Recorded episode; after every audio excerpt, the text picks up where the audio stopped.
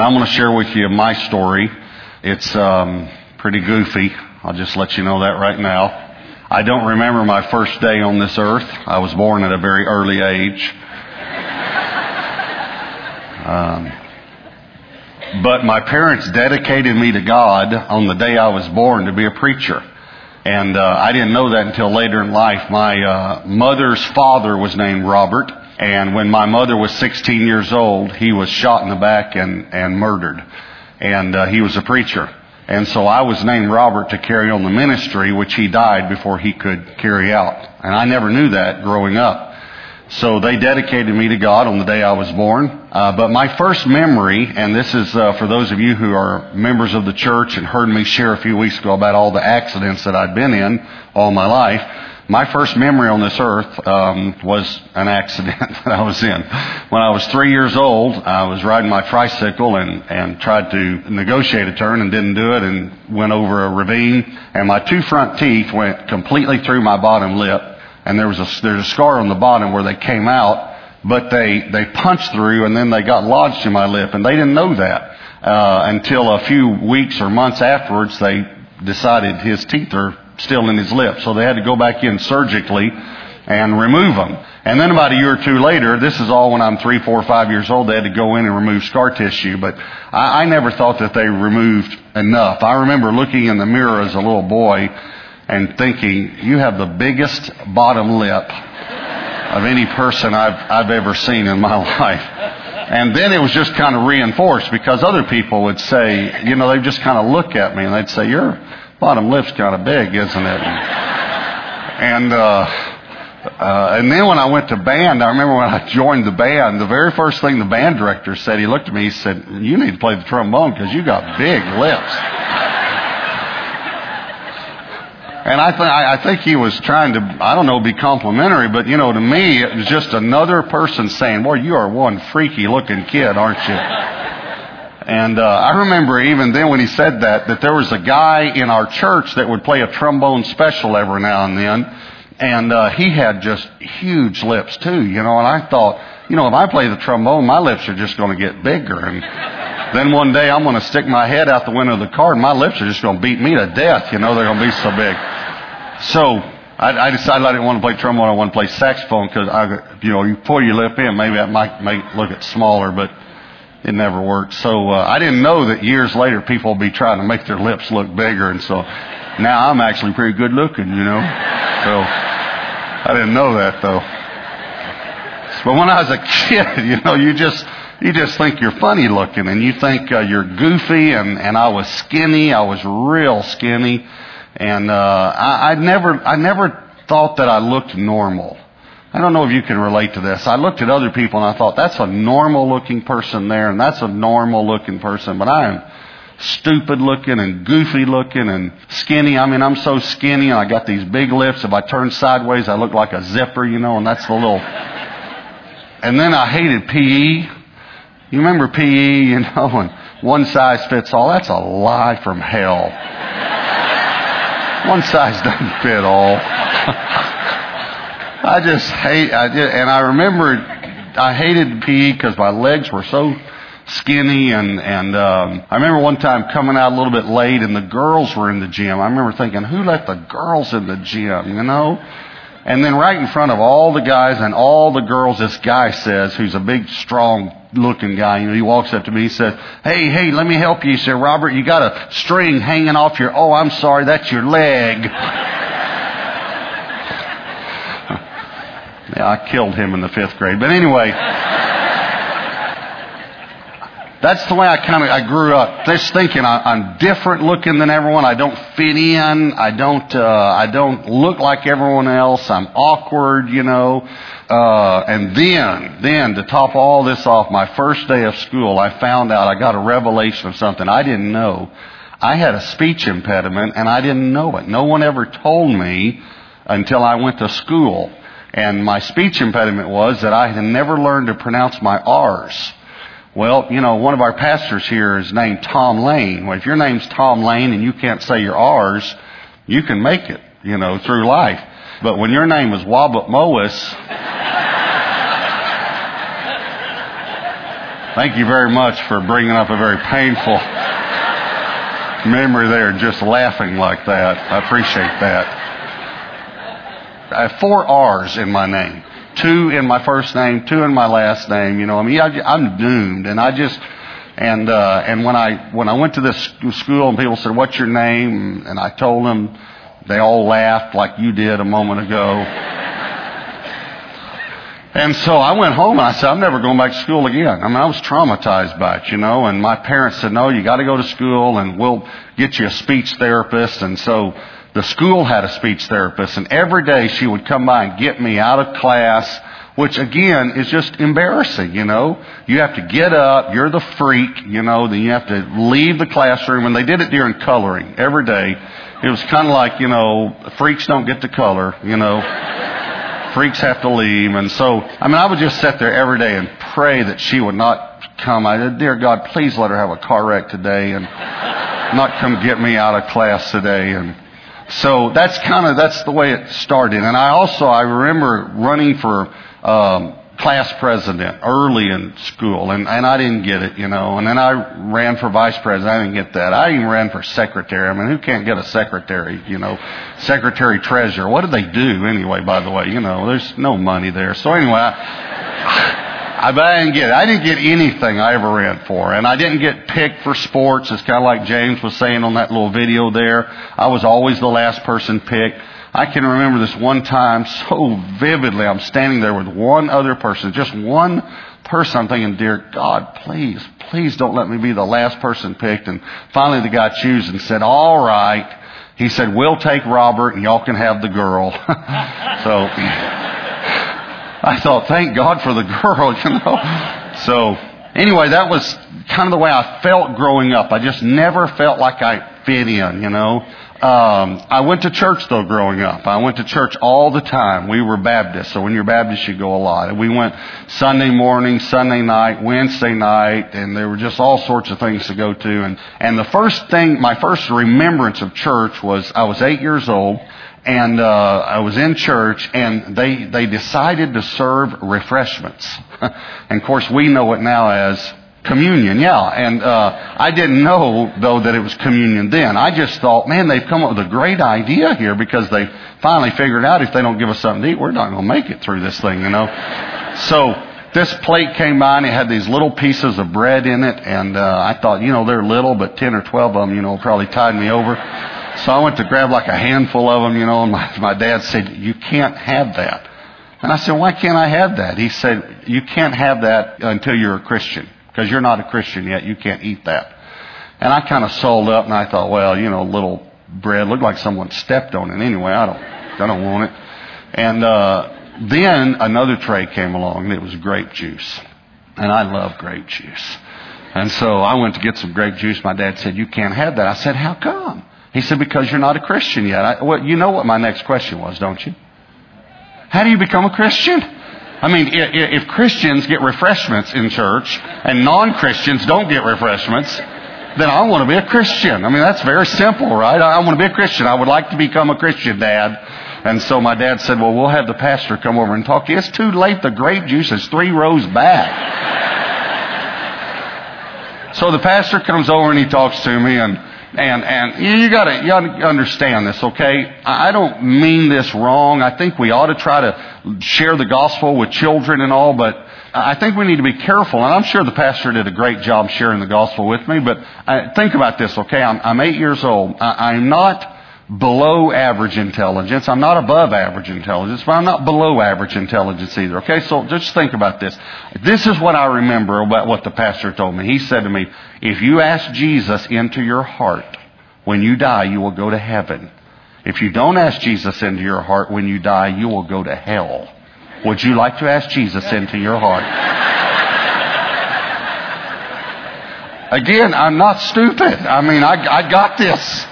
I ask Jesus in, I go to heaven. I don't, I fry like a french fry. I got this. I would like to ask Jesus into my heart. So he said, okay, pray this prayer. I prayed a prayer. I asked Jesus in my heart. But listen to me. I didn't get saved.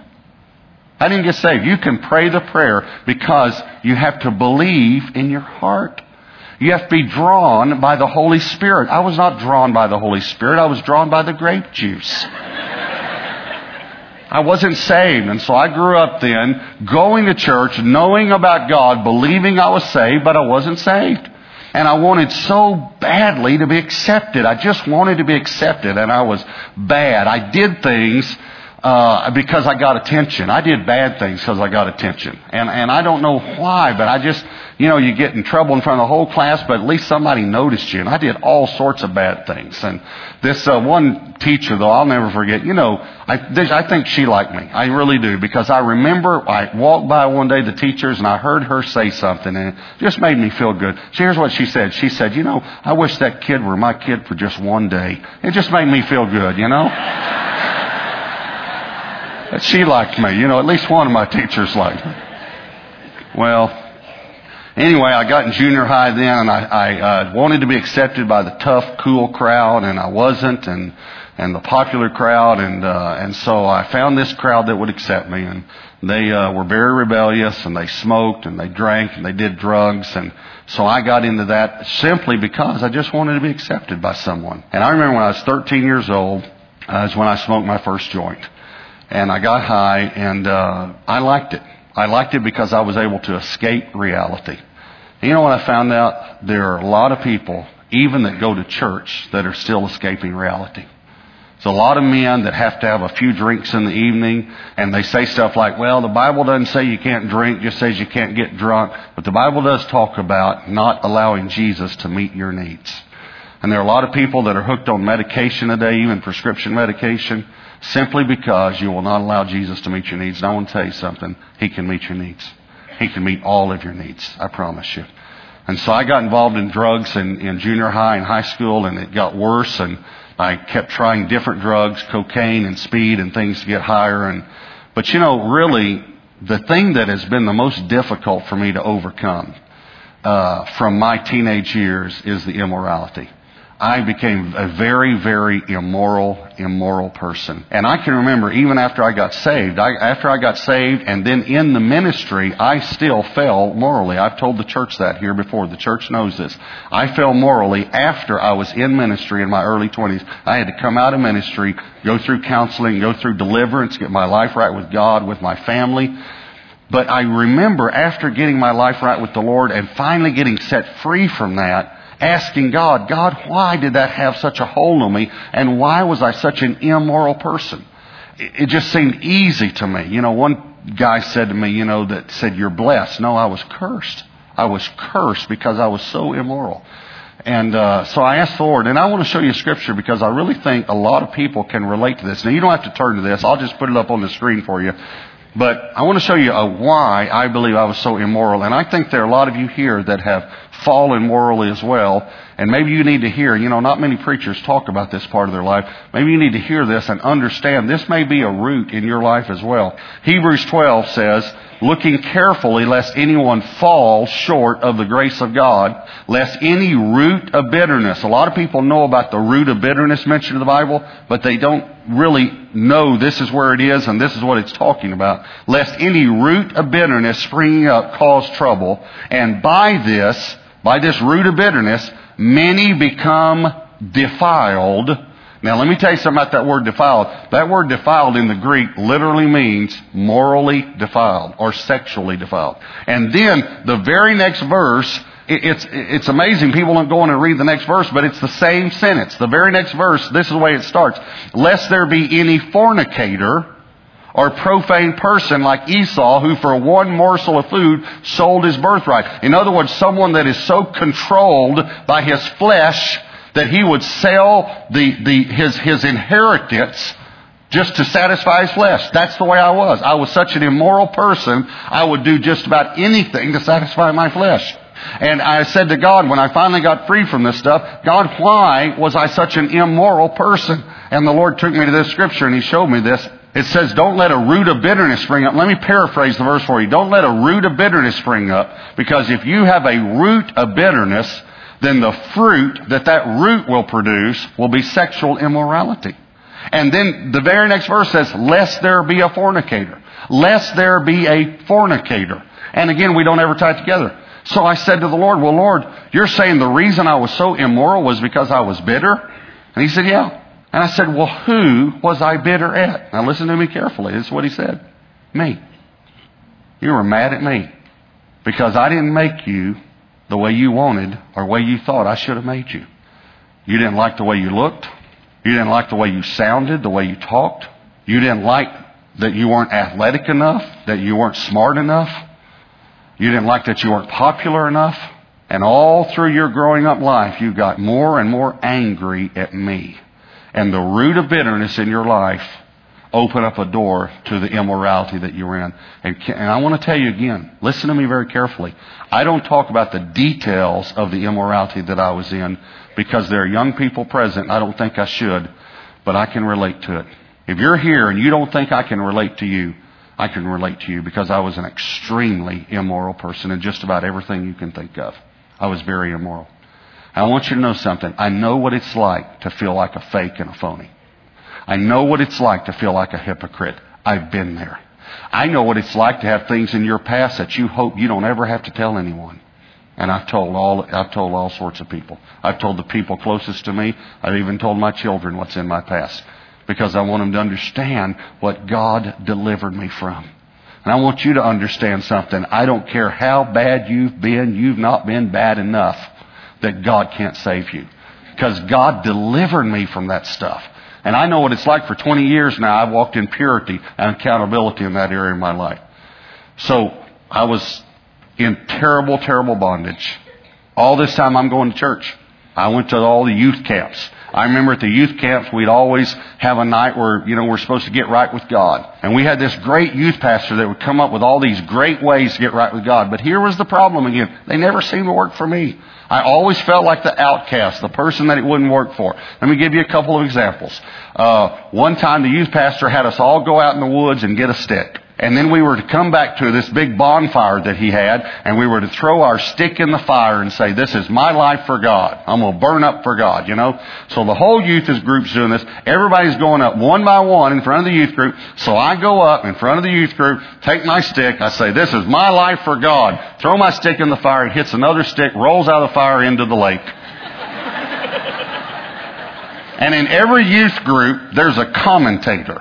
There's somebody that just talks constantly, you know, and commentates on everything. Say, hey, Robert, you notice your stick fell out of the fire and it rolled into the lake. Your stick's not in the in the fire anymore, Robert. Your stick's in the lake. That's your that's your life for God, Robert. It's not in the fire. It's it's in the lake. Yes, thank you for sharing with all of us that. So the youth pastor says, "Go get your stick." So I go down. I get my stick out of the lake. I take it back up. I put it in the fire, and I think, please, and I set it in there. You almost almost burn myself. Please stay in, stay, stay in the fire. So I set it in there. Well, then, like 30 minutes later, my stick's not burning.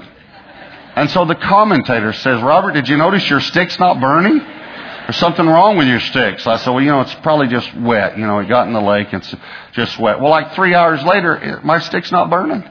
It's not burning. And so I, I, I know now what happened was, I, now again, see this how it never worked for me. When we went out in the woods, I got a piece of petrified wood.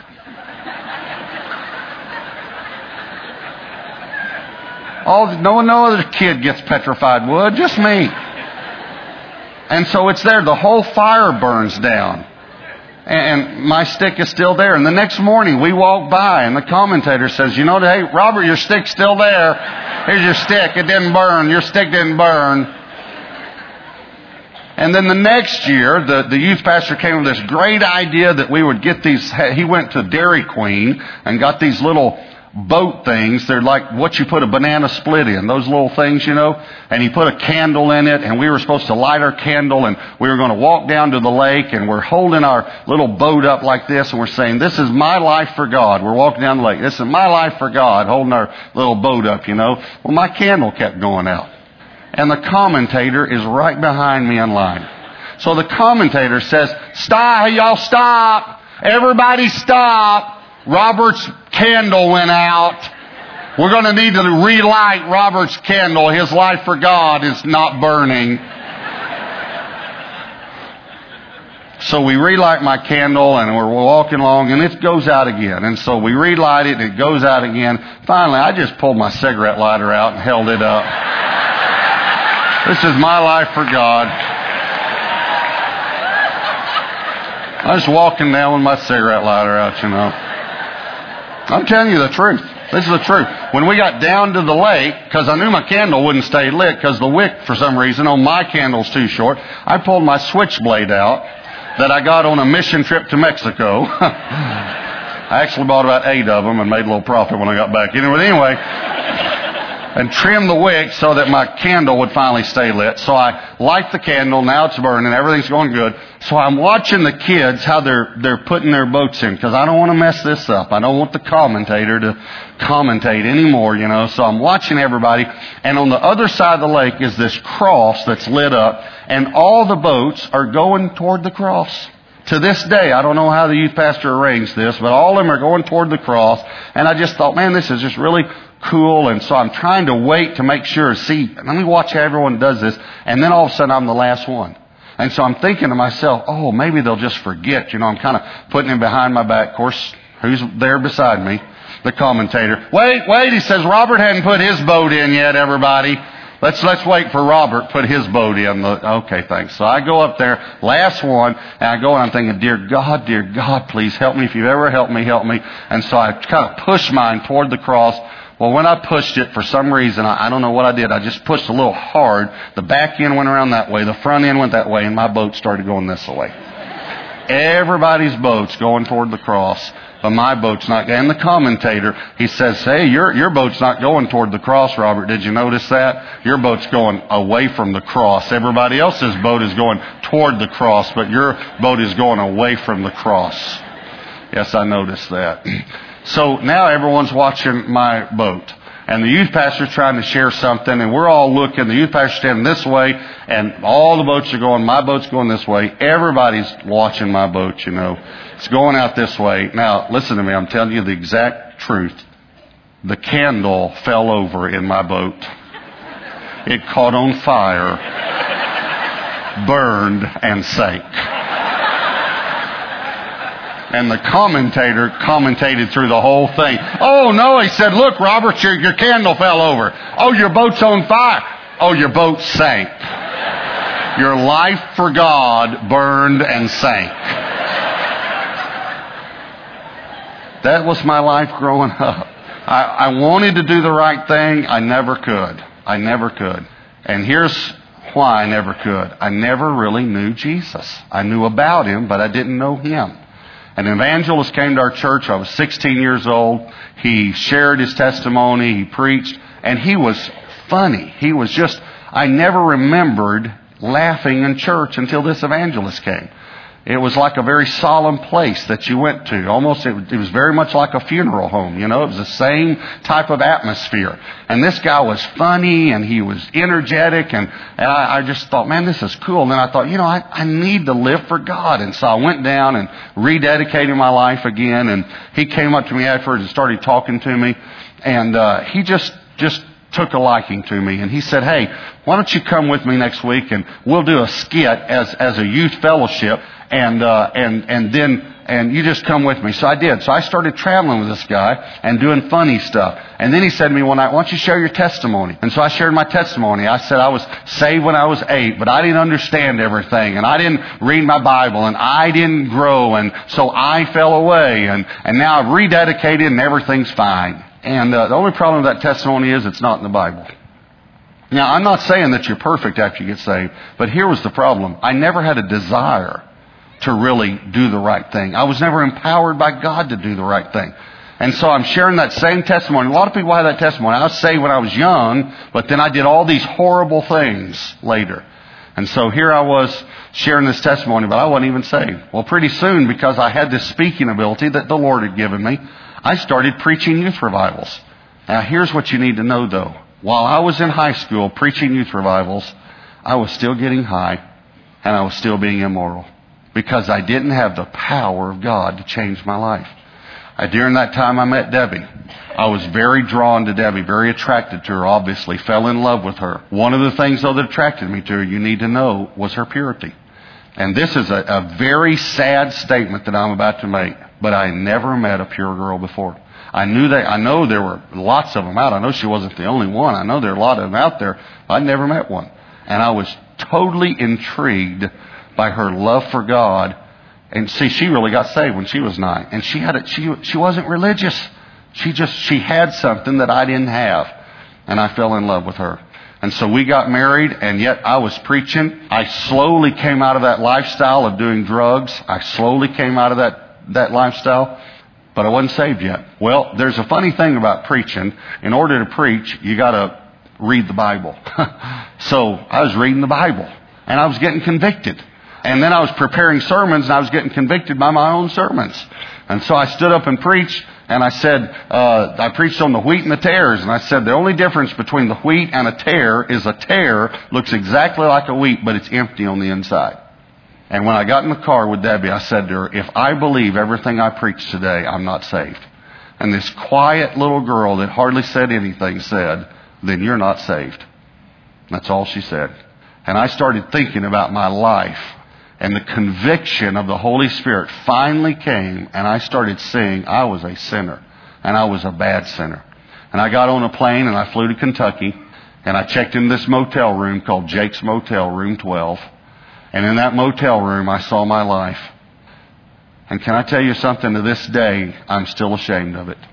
I'm still ashamed. God has taken the shame, but I'm still ashamed to even talk about it. I don't like talking about it. I wrestled all week with what I was going to tell you about my life because I don't like talking about it. You got to understand something. A lot of people did drugs. A lot of people were immoral. I did it in God's house. The first time I ever smoked a cigarette was behind the sanctuary.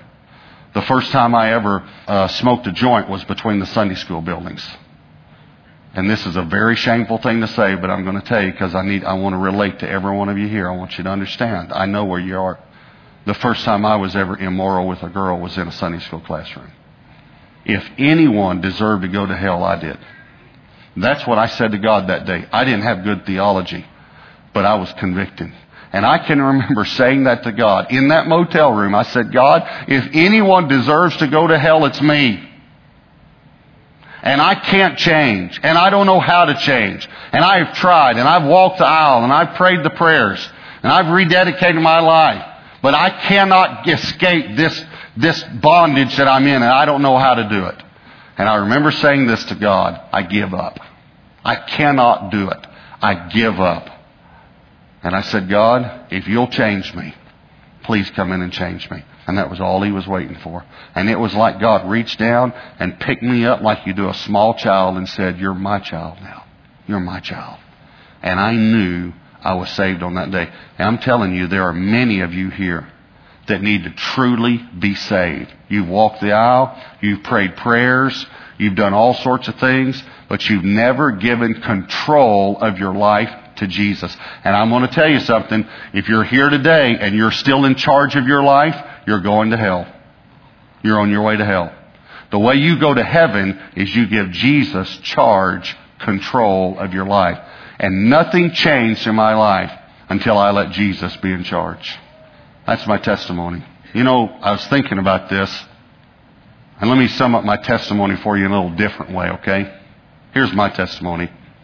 I've been born again by the Word of God, and I'm kept by the power of God, and I'm sealed by the Holy Spirit of promise until the day of redemption. I'm seated in heavenly places, and all things are under my feet, and I have authority over all the power of the enemy to tread on serpents and scorpions, and nothing shall by any means hurt me.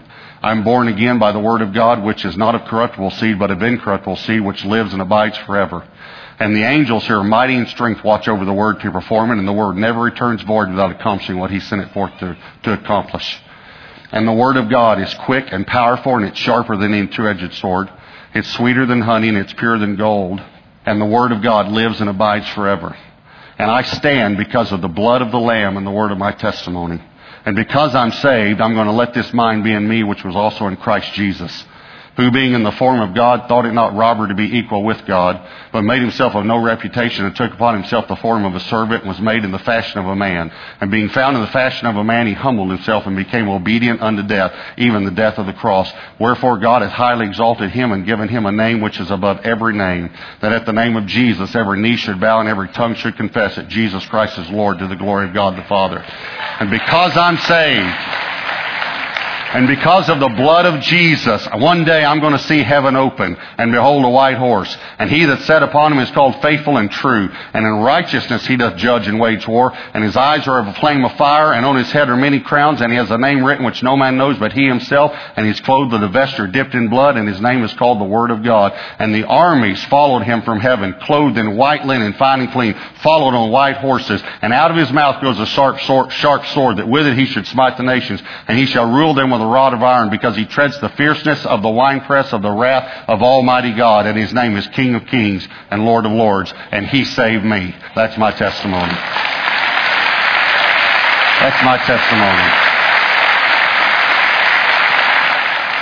He lifted me up out of a horrible pit.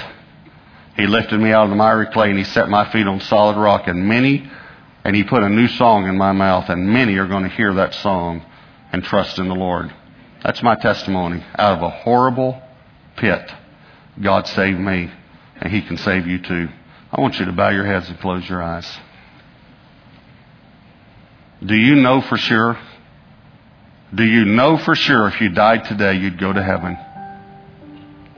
Do you relate to some of the things that I talked about today? Never feeling like you fit in? Never feeling like you were good enough? You know, you're not here by accident. Maybe someone invited you, but you're not here by accident. You're here because God loves you, and God has been drawing you like He was drawing me in that motel room that day.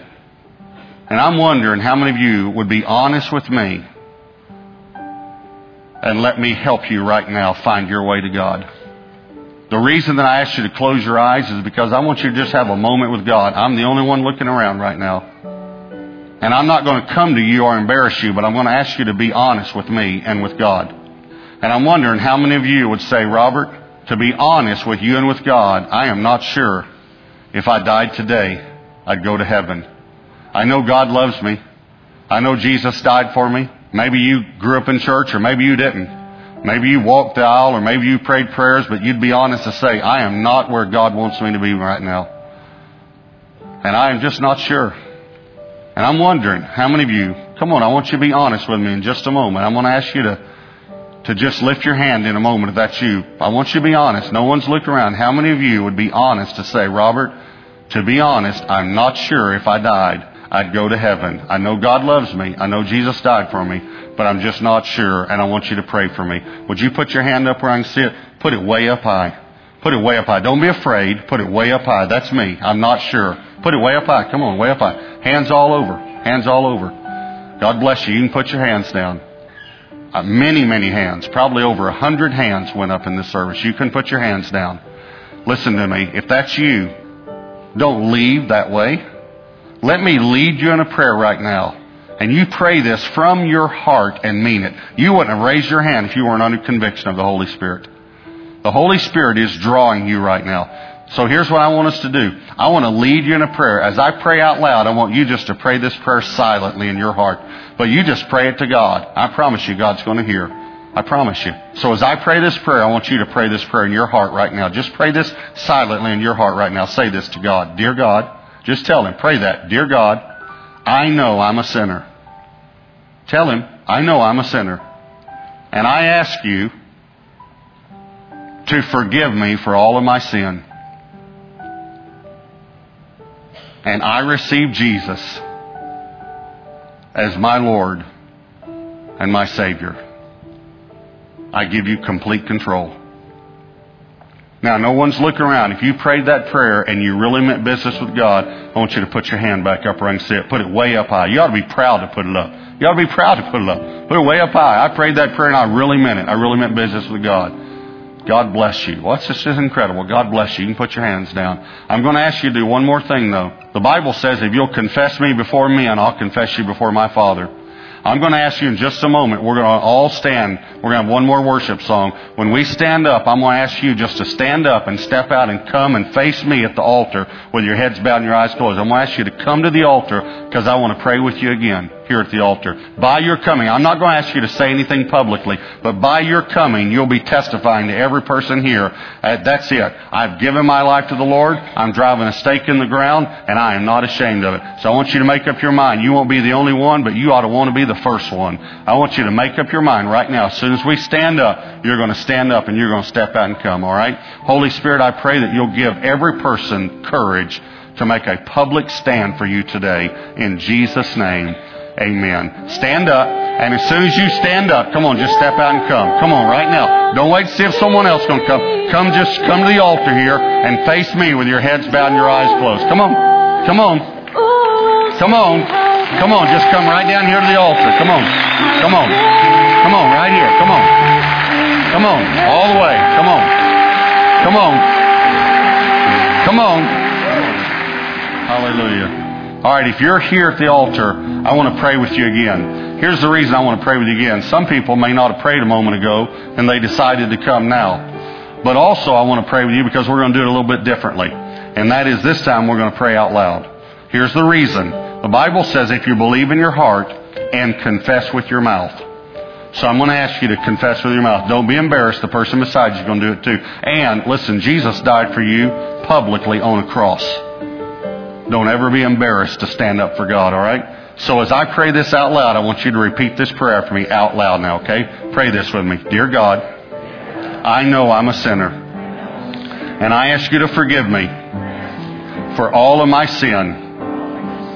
And I ask you to come into my life and save me today. Thank you, Jesus, for saving me today. In Jesus' name, amen. Amen. Amen. Thank you, Lord.